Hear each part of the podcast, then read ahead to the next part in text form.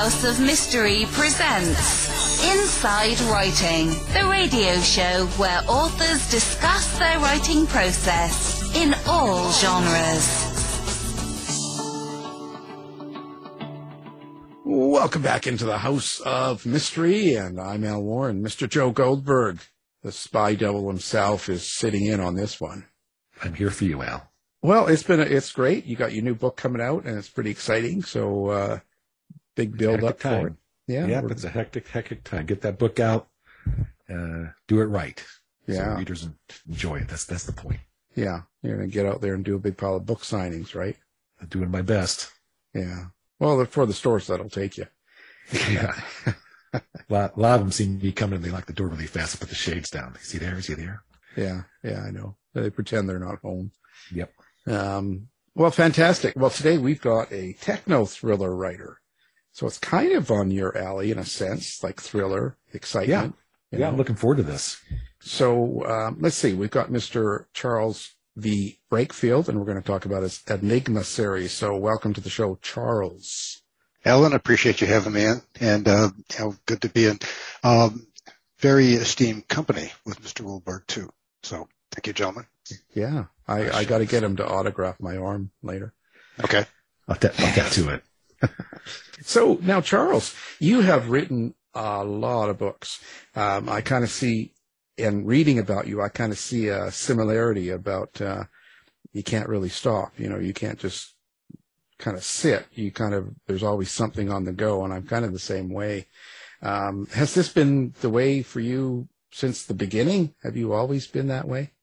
My co-author and I, we uh, uh, we started off writing uh, technical manuals for uh, the uh, the, cor- the company we were uh, working for, and uh, we were doing a lot of professional services, white papers, that sort of thing. And so we got into the, uh, the habit of being able to uh, to write clearly and deliver uh, deliverables uh, to customers that said, okay, hey, it's broken. I don't know where, or can you tell me what I need to do to fix it?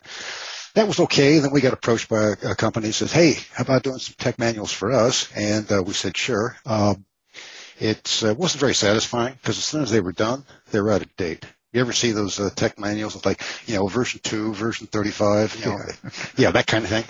Well, that's what happens on those. And so I got, uh, I got fed up and I said, I, s- you know, gathered up all my marbles and stomped off and said, I'm not doing this any longer. Um, she's a, a little more persistent than I am, I guess. Uh, she came back at me in about, you know, six, eight weeks and said, let's do fictional thrillers with the technology in the background mode. I went, all right, I'm listening. Go ahead. He said, uh, I wasn't quite convinced until she got to the part where she said, and the good part is we could whack people, kill them, and not go to jail. And I went, oh, wow, this has got fantastic possibilities. So, you know, um, where do I sign? So, um, that's where, where we got started. We started off with, uh, you know, the first one, which was, um, identity theft. That was a good place to start.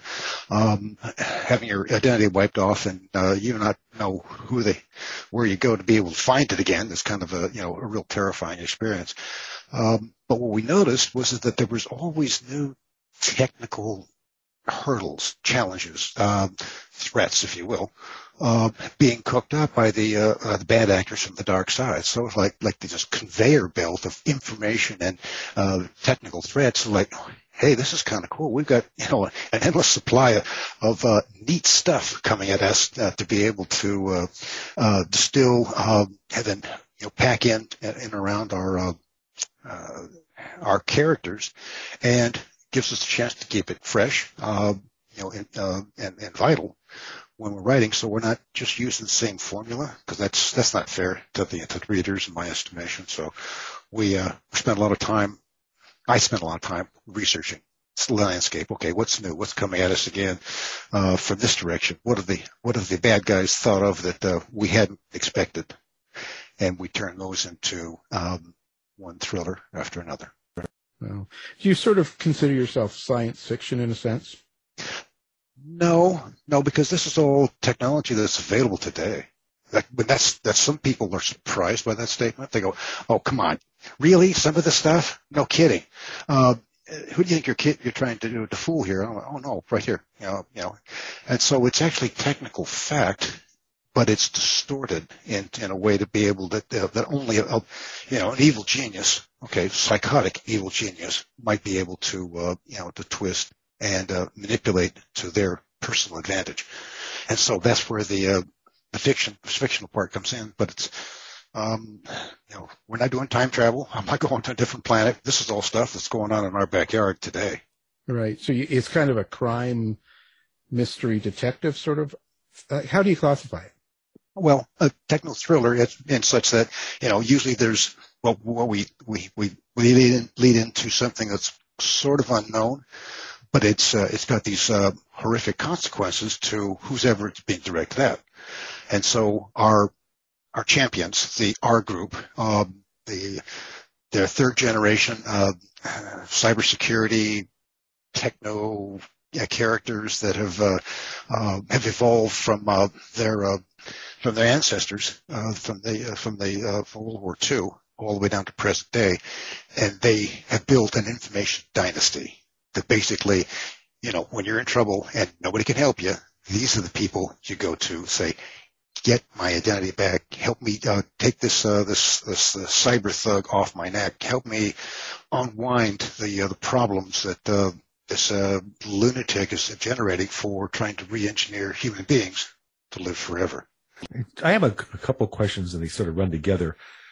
Yeah, you got a lot of characters in your book, and is is technology? Do you treat it as its own character? Does that have like a personality, a beginning, middle, end? that, that a human character may have? Well, I mean, we have the human characters, and a lot of our people, you know, I mean, attributes that we've uh, we've seen in, people over over time. People we've known, uh, people we dislike. Okay, those are the ones that get whacked.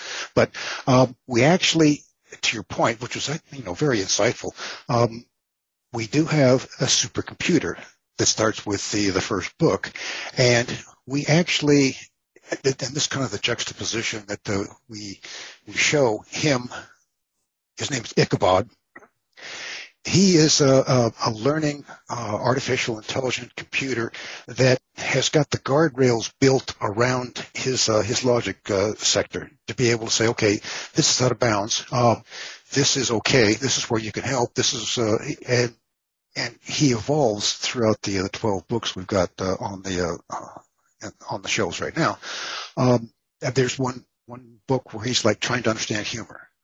Uh, there's another one where he's, uh, you know, he slips into, uh, uh you know, an indignant uh, configuration discussion with the uh, his creator, and and you know, the, the the the the banter back and forth between the human and an artificially enhanced um, supercomputer um, makes for very interesting character analysis and kind of gives a, uh, a foretaste for what could happen in the uh, in the near in the next uh, ten next five to ten years.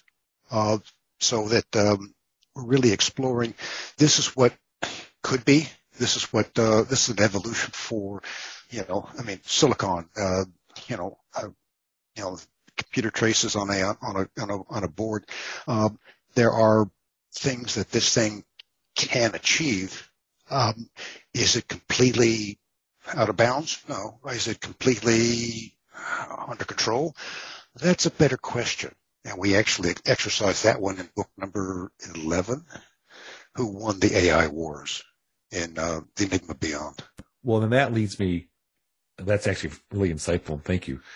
And you're writing, you're writing a series and technology is your genre core theme.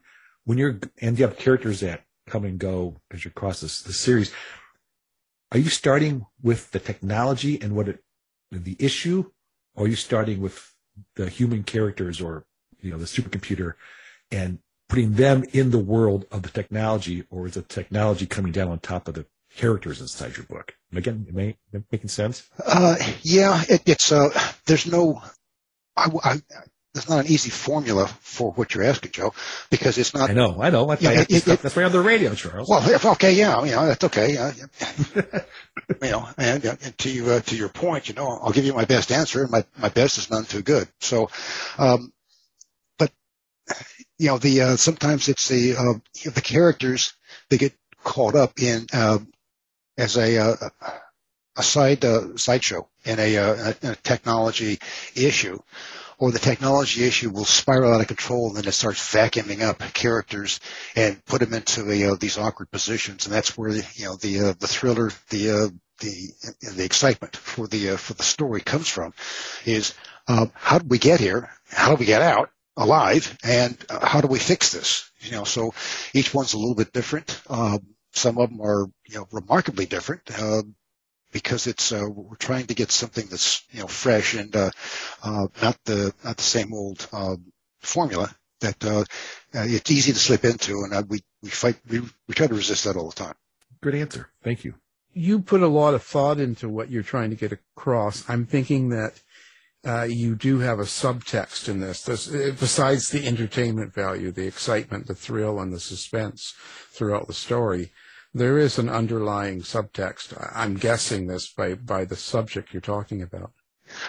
That's uh, again, Alan. That's a very insightful uh, question. Yes, it's uh, things to be to consider. Um, things that uh, like sometimes that uh, we, what we see are people and uh, situations where, well, let the computer sort this out. Well, you know, I mean, the old joke that uh, we used to say in the in the tech world is like computers give you very fast, very accurate mistakes and they just they work off of the stuff that you fed into them.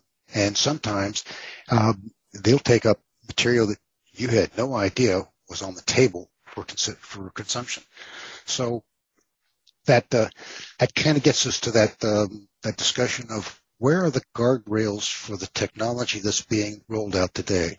I'm i'm not advocating you know uh, a, uh, you know a uh, return to uh, the abacus and the, uh, the uh, you know a, uh, a, magnetic compass, but um, there are places where um, and I've already seen it. Uh, if you here's a here's an easy example. Um, people advertising for jobs that they need filled and resumes come in.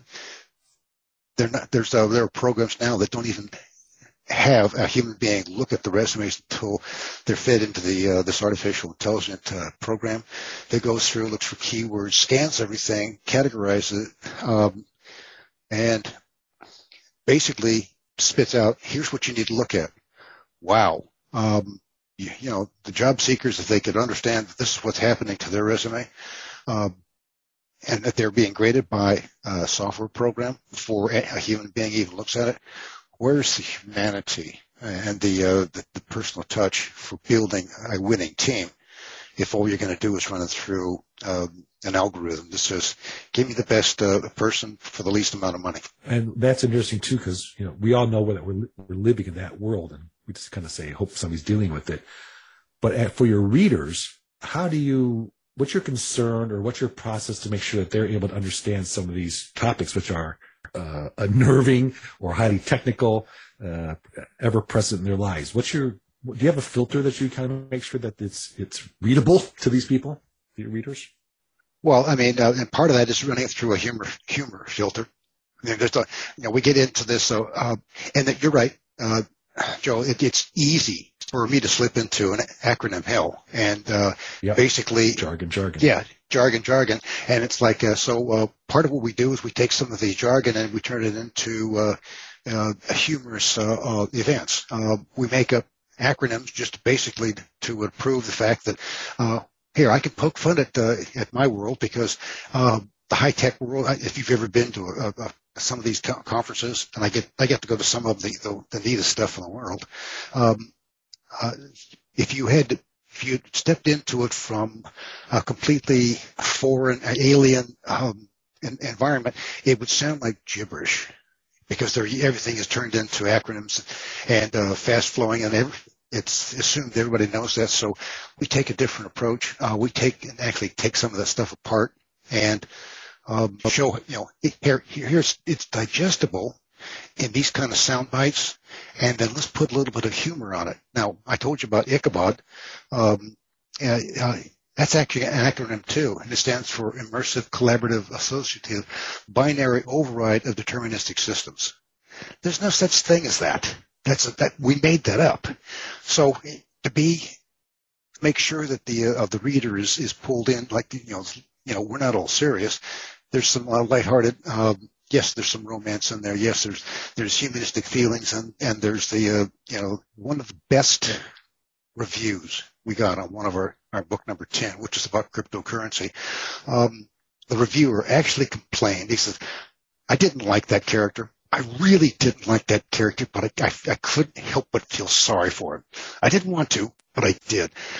Um, if I can, if I get that kind of emotion, that means that we've delivered a story. We've delivered something more than just here. Let's put some, uh, you know, technology together and uh, run, you know, strap in some, uh, some characters and make a run for it. I think we, we're actually delivering some emotional uh, examination for some of the characters that uh, that we've uh, we've built. So now your characters are very important, obviously to you. Um, let's talk about uh, first of all how, how, do you experience your characters? And i ask that not because i'm a weirdo. Well i am but i think that the question is is a lot of fiction writers will talk about um, experiencing their characters. They'll see them like a movie in their head or they hear voices or they sometimes talk to them. You know there's there's all i i get all of that. And of course i'm strictly a nonfiction writer so it's completely an opposite thing. Um, so what is your um, personal experience with your characters? Um, I don't know about uh, about you guys, but um, we will have a character that we'll start off with, um, and we start putting in those uh, those thoughts, those feelings. We put them under a, a microscope in some of the uh, the scenes, um, and then something happens that I don't quite. I'm not sure I'm going to be able to explain it to you, Alan, but the character actually talks to me and says, this is where I need to go. This is what I believe um, this character uh, is is going to need this. He's going to need some empathy. He's going to need some uh, uh, some challenges. Uh, he needs a healthy dose of uh, being a hero, uh, reluctant or otherwise makes no difference. So sometimes it's the character telling me, "This is what I'm doing." Right. I had I had that sense when I when I get stuck, I, I look at it and say, Hey, character, tell me what you're going to do next. You know, what, all right, here you are, go. And they talk, then they say, then they do it. Yeah. Right. Yeah. They, they're listening. Wow. You know, um, so, so Charles, do, do, do they talk to you while you drive and? uh, I'll be honest. What happens is usually I get, uh, I'll, I'll dream about them and wake up and I'm fresh in the morning. I'm like, whoa, uh, I can't wait to get this down on, on the uh, on the keyboard. So, you know, give me a pot of coffee and uh, you know take care of the, the hound dogs and and then uh, crank on it for two hours. Yeah, then, but are you are you waking up with a shovel in your hand? Uh, well, uh, you know, I haven't been burying any bodies. If that's what you mean, no. I, uh, so how so you wake up in the morning and you've got you've had this dream how do you deal that with a, a co-author because i I thought about that, had some approaches. So, how, what's your process? You know, I'm, I'm, just, I'm assuming Rox isn't right next to you saying, "Hey, I had this idea." You know, no, well, a, well, what we do is we do uh, we, we we use the technology. You know, we we sketch out uh, like ten or twenty chapters for uh, for a new uh, property, and, and then um, we'll take. I'll, I'll, i want to take these chapters. Okay, she wants to take those chapters, and then we use our uh, patent pending uh, uh, literary technique, uh, writing technique uh, called uh, literary badminton. Um, I'll write a, a, chapter and you know hack on it, toss it over to her, and either one or two things will happen. It's like, okay, let me see what I can do with this. I, have got, I see where you're going. Okay, this is good. The other response is, Charles, you missed taking your meds again, didn't you? Okay. Um,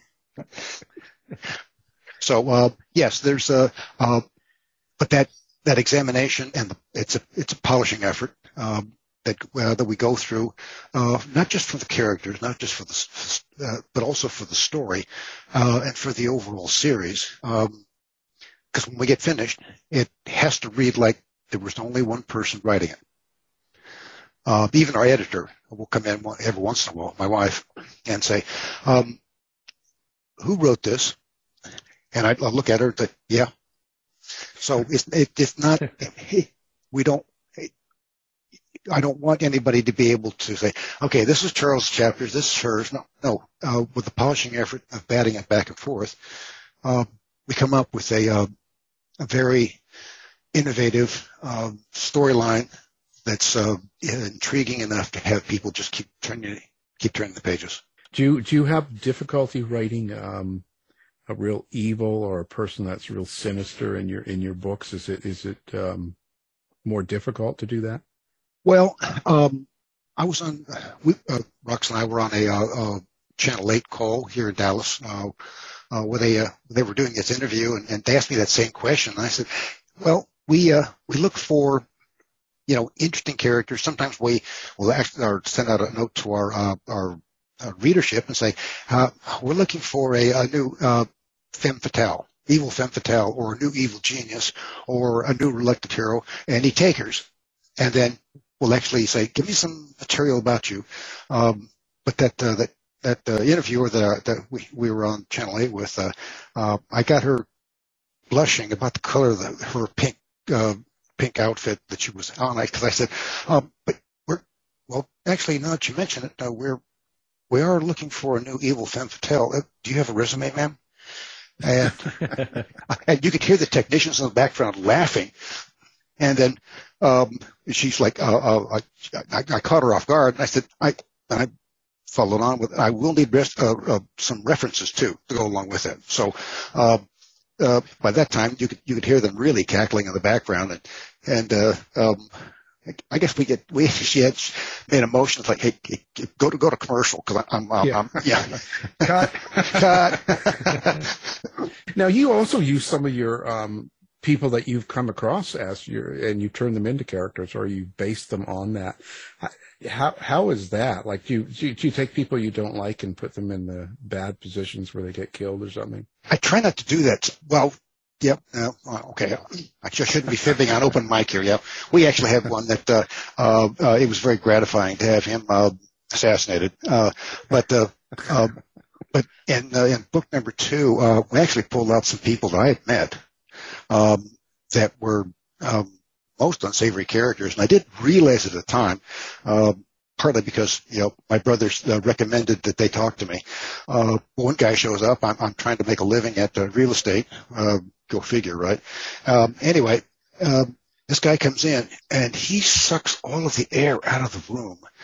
He's like six four. He must have been about 220 and carrying a briefcase and said, um, your brother said that I should talk to you about buying real estate, and I'm here to buy real estate. But one thing, and he opens up his briefcase and points his 357 Magnum at me and says, if you screw with me, I'll blow you away. And I said, and I thought about it at that point. I said, you know, that sounds fair. Okay. All right. Know, we'll do it that way. Uh, it wasn't, but two or three months later, I changed jobs. I said, okay, I'm starving. Okay, I got to get a real job. Sorry, there it is. I, I admit it. I'm no good at real estate. Um, the FBI shows up at my new job. They are looking to talk to me about this character that uh, I'll only refer to as JC because he's he's probably out of prison by now. Anyway, um, they said um, we uh, what what what kind of money did you uh, did you get from this guy? I said nothing. That's why I'm over here in this job, okay? and they said, uh, I said, why? What's the deal? He said, well, we we're, we can't really prove it, but we're pretty sure that he murdered his first wife for the insurance for. And uh, he used that money to start his drug running business. And I went, I had to pick my jaw up off the ground. I was stunned. These two feds, you know, telling me all this. And I, I said, uh, uh, and of course, like I, I, you know, my, my voice goes up a couple of octaves and I sound like Mickey Mouse. And I, and I said, so do I have to worry about this guy coming after me? Uh, I said, nah, he's got more problems than, than somebody like you, so I wouldn't worry too much about it. I didn't sleep very well for a month after that. You know, kept thinking every, time you heard a noise, he's back. He's here to get me for something. So he's in that book. Um, I, I also got to work with the bank robber. That was kind of fun. Uh, he's also in the book too. Um, uh, I'll, I'll let you, uh, uh, if you get the, uh, time to be able to read book number two, the, uh, the Enigma Rising. Um, there are several people in that book that, uh, that were, um, they made great characters because they were true. Do you ever worry about them coming after you? well, you know, that's the funny thing about us Texans. You know, we're, we're usually pretty heavily armed, and so, uh, you know, I'm not going down without a fight. I'll tell you that. Now, each one of these books in the series does stand alone. Like you, you don't have to do them all in order, right? And do it that's that the uh, that, that was the ambition. I don't think we've always considered it unfair to say, oh, you have to start from the beginning. Now, let's be honest here. They are richer if they, if you start at the beginning and write before, but they're all written so they can be enjoyed standalone. If I only get you for one book, I want it to be a great experience. So that's always been our commitment to the readers that, uh, take a look at our books and say, hmm, this looks kind of interesting. And if they look at the back cover and say, yes, this is, this looks tasty. Uh, let's, uh, yeah, let's go with this one. A lot of times with book fairs, what we'll do is we'll, uh, we'll start off with just exactly that question. What do you like to read? What kind of, uh, um, you know, techno thriller? And we get, we get along those lines and they say, which one should I start with? I said, we talked a little bit, you know, uh, we had one gal that, uh, you know, she's like, oh, yeah, this sounds fascinating. You know, how to live forever. You know, she just, she just come off of cancer therapy. And, uh, we were talking about some of the, uh, um, uh, the engineering, uh, techniques that, uh, you know, were, uh, were postulated in that, uh, the book always. And, uh, she's like, oh, I, have got to have this. I, I just, you know, um, I don't think I'll ever get the other ones, but this is what, what I want. So, you know, we, we try to exactly for that reason. You know, so they're written standalone, so somebody can enjoy it out of sequence. Hey, Charles, the uh, has any of the research you've done on technology sort of surprised you? They said, "Oh, I didn't know that was possible," and put it in the book, and then you, and then you sort of go futurist and say, "Oh, I better think about what's going to happen next and put in my book to be ahead of the technology um, curve." Is that how your brain works, or is am I off on that? Oh no, uh, Joe, that, that, that's a good question. And uh, with book number ten, which is about cryptocurrency, we postulated that Venezuela would have to, uh, because of the way they've uh, destroyed their economy, uh, would have to go to a, uh, a cryptocurrency uh, offering to, basically to stay alive. And before I got the book out in March of that year, they announced we're going with uh, here's our cryptocurrency offering. Um, it's like you know four or five years ago, whenever that happens. I can't remember exactly what year that that was announced, but uh, it's with our book number 10. And so um, it was kind of gratifying to be able to uh, have uh, predicted that before it uh, it actually came true. So um, it, that's also the spooky part, Joe. Uh, yeah. yep. yep. Watch out for Charles there. Yeah. yeah. Find out what's going to happen. Read the next book. You know. well, what's next, Charles? What, what's the technology that we're not paying attention to that's going to show up and uh, become a character in the book? If you can.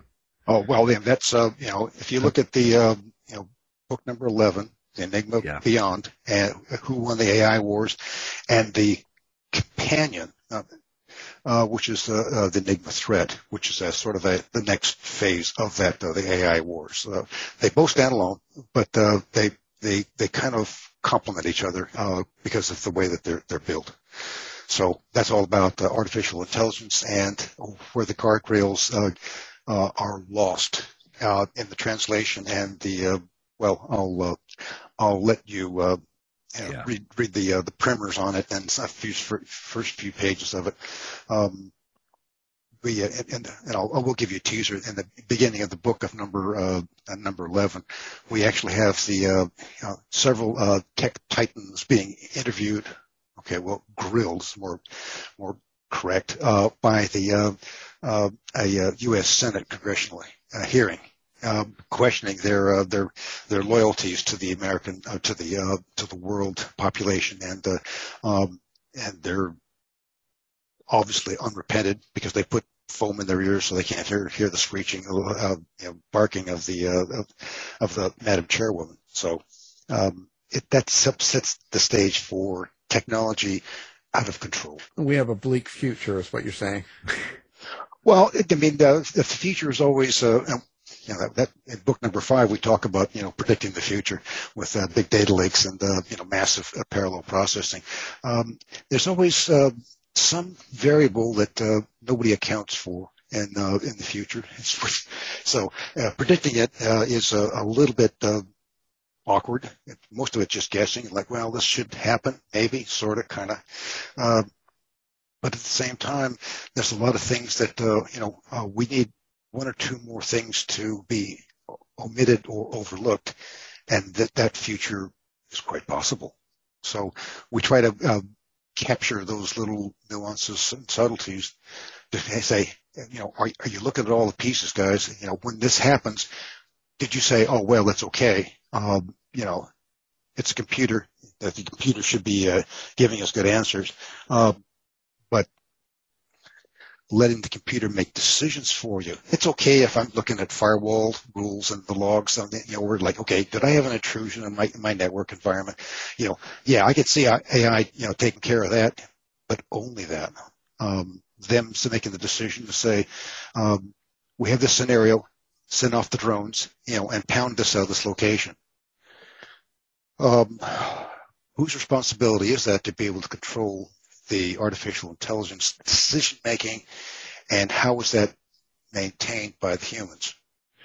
That's a, that's a very interesting topic and it's, uh, it's such a gray area that uh, even the military is having trouble trying to uh, figure out, okay, yeah, where do we draw that line? Well, it should be right here, but what if it goes over that line?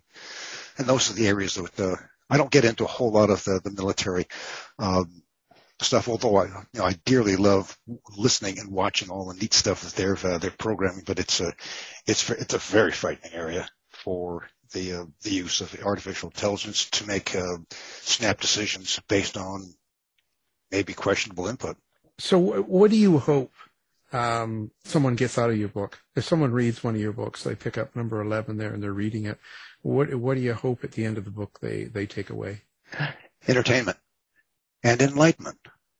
Oh, this this looks like it uh, an orbiting space station that's been compromised and the supercomputer on board is now under control by the bad guys. How is that possible? Uh, well, gee, uh, how is it possible on this planet? Happens all the time. Okay. Yeah, I'm, I'm locking turn you off, Charles. oh, I, I, can see this being my last time on the show. Okay.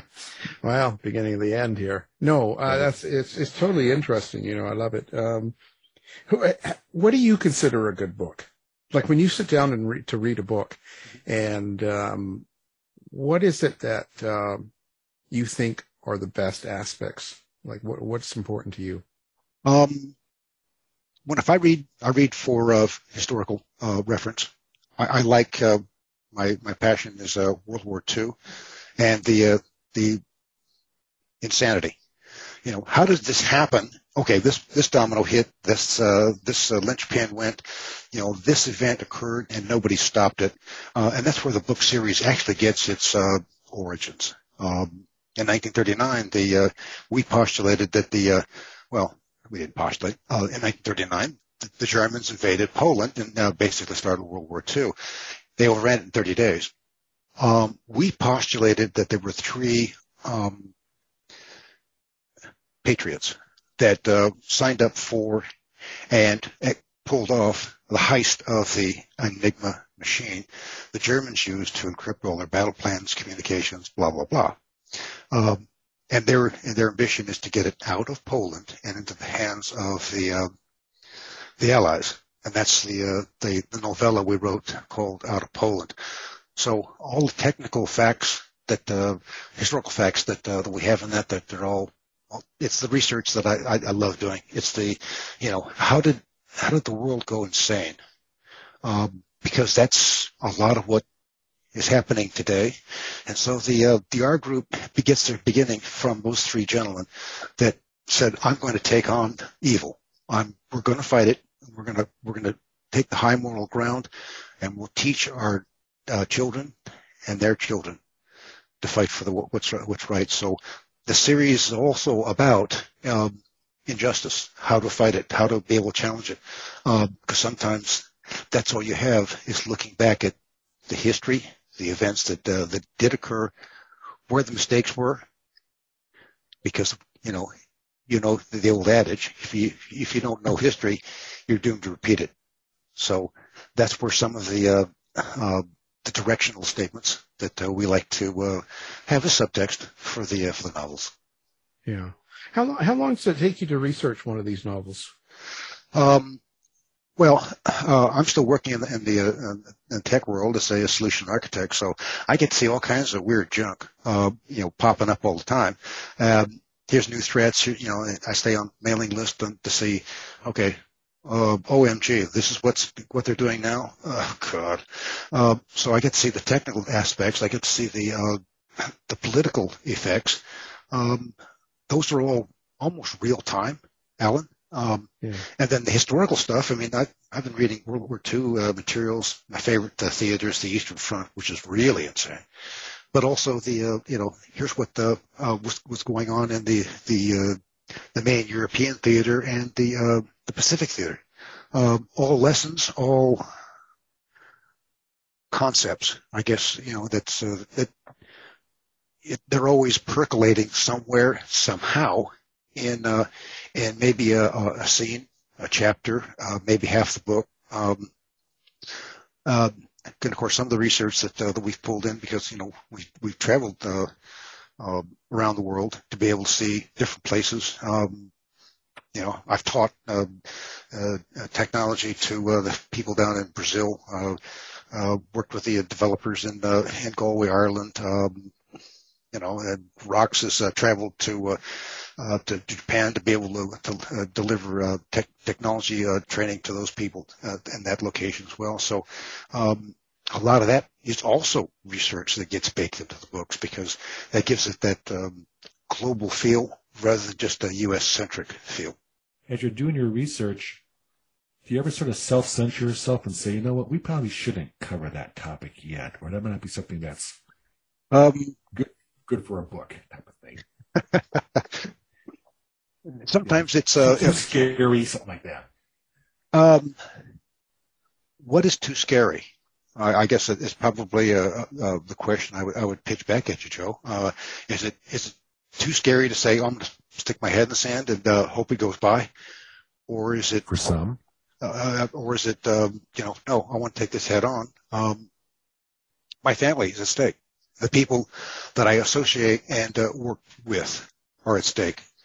How can I just turn a blind to, blind eye to it? Um, I can I, I can give you the uh, the information. You may not like it. You may resent me for it.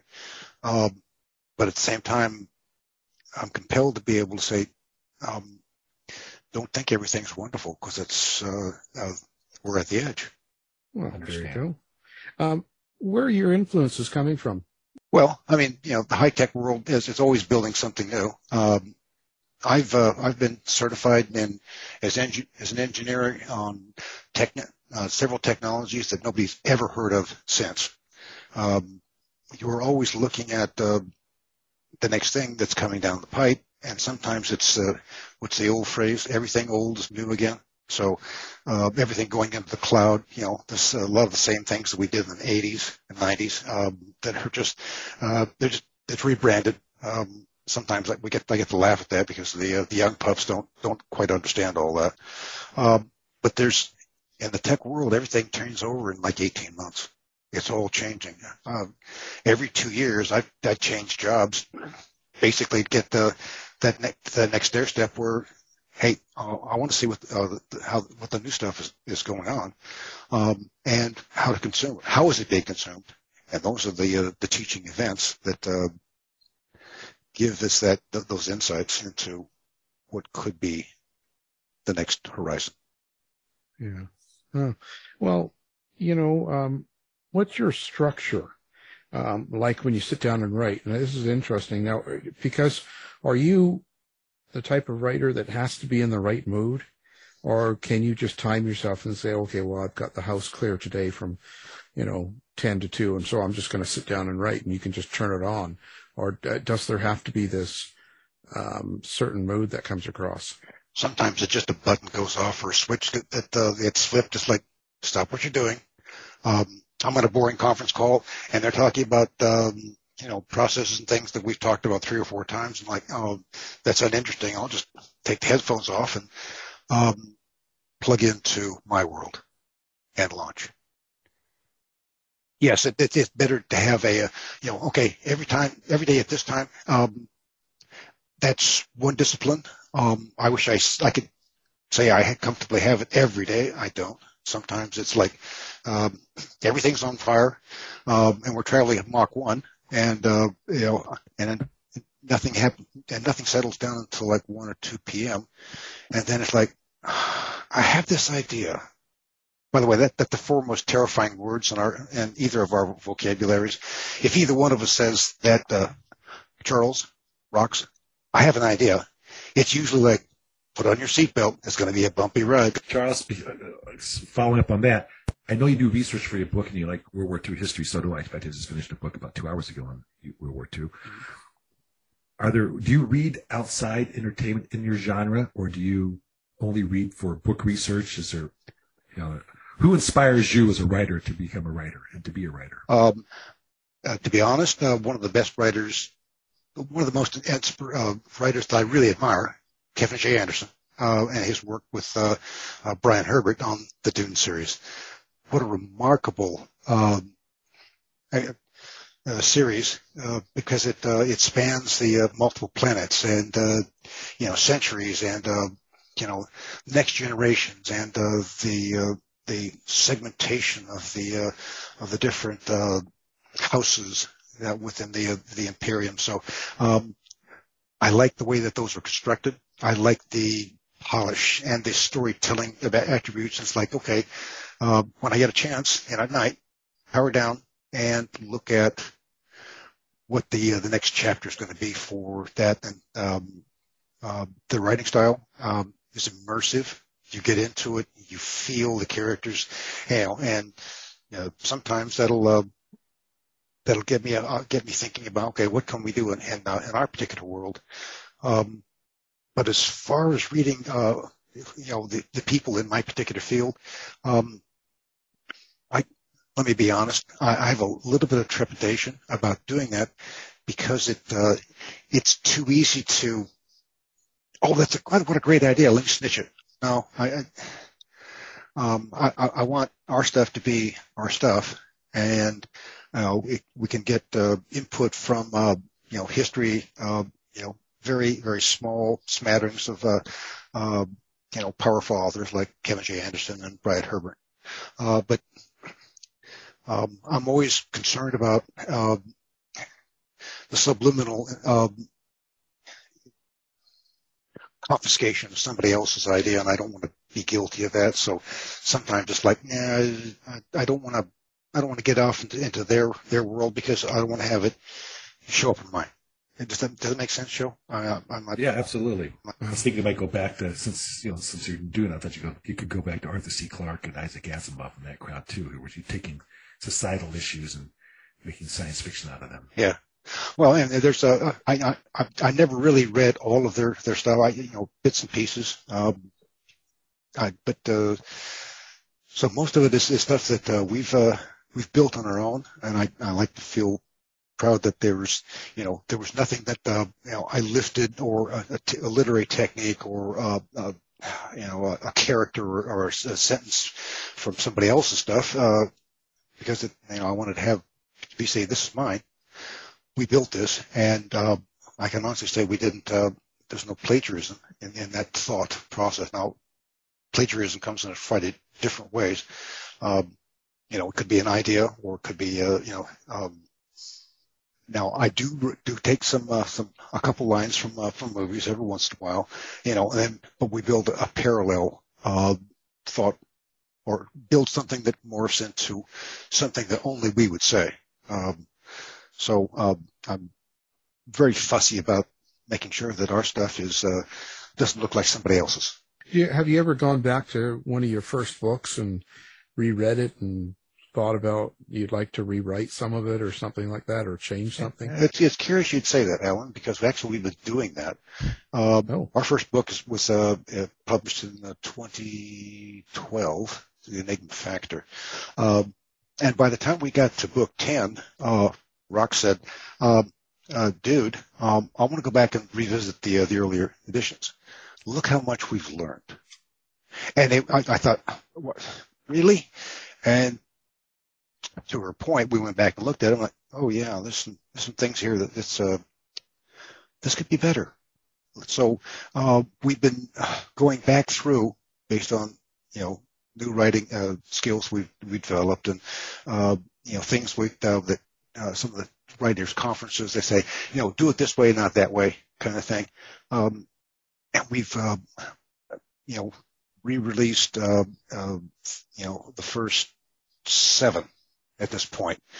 In second editions, uh, new covers, uh, refresh on the uh, uh some of the words, uh, the phrases character polishing, just to give it that uh, that freshness and make it a, a better experience. So, yeah, absolutely, we've done that, and it's sometimes it, it, it, we we had one book where like, golly, I'm so embarrassed. I wish we had we spend more time on this one. You know, a, so so it's a, it's a good exercise, and it it, gives us uh, the opportunity to be able to turn out a better property.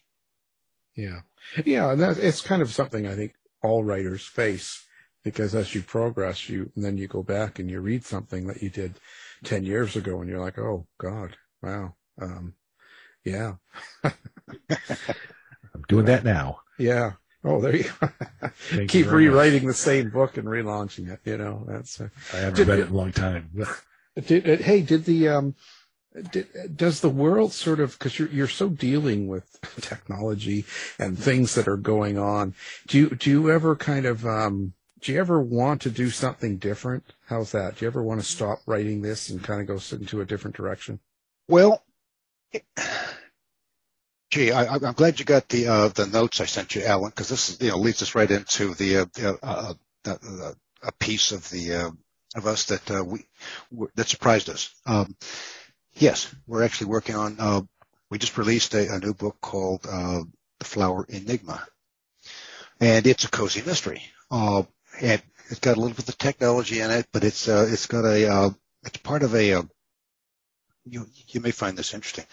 Um, we got tangled up with about ten other authors in a uh, in a project where uh, the lead renegade uh, that I call him, uh, Caleb, uh, said, "Here," and he basically threw out this picture of a boat, you know, little single mast sailing, you know, that's kind of beached up uh, on the on the shoreline. And he goes, "Everybody, write me a short story about."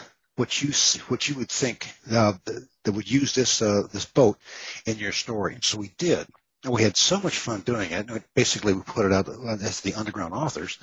Um, some of you know we we stayed within our own genres, and it was a, a delightful collection of short stories. Um, as soon as they got published, one of them said, "Hey, why don't we do the same thing, uh, but we all all do um, a novel in our own genre about a a place here in the uh, yeah, he, he picked Texas because he's from Texas.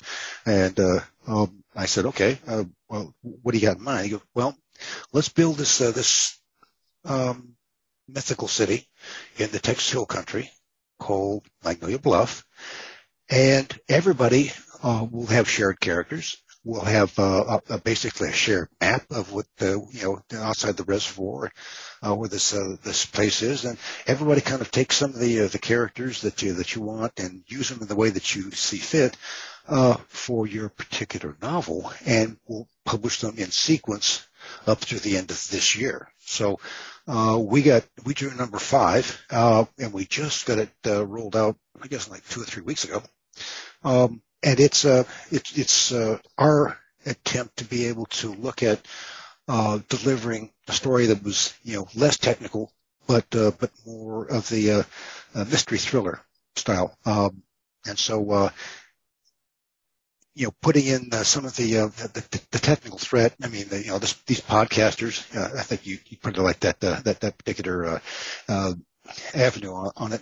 These podcasters are, you know, trying to drum up business for each one of their businesses, and they uh, they move from uh, business to business um, except that they're being knocked offline. They're being attacked digitally, uh, and they're they think that there's something going on nefarious in the town, and they're trying to get to the bottom of it, but their podcasts keep getting derailed.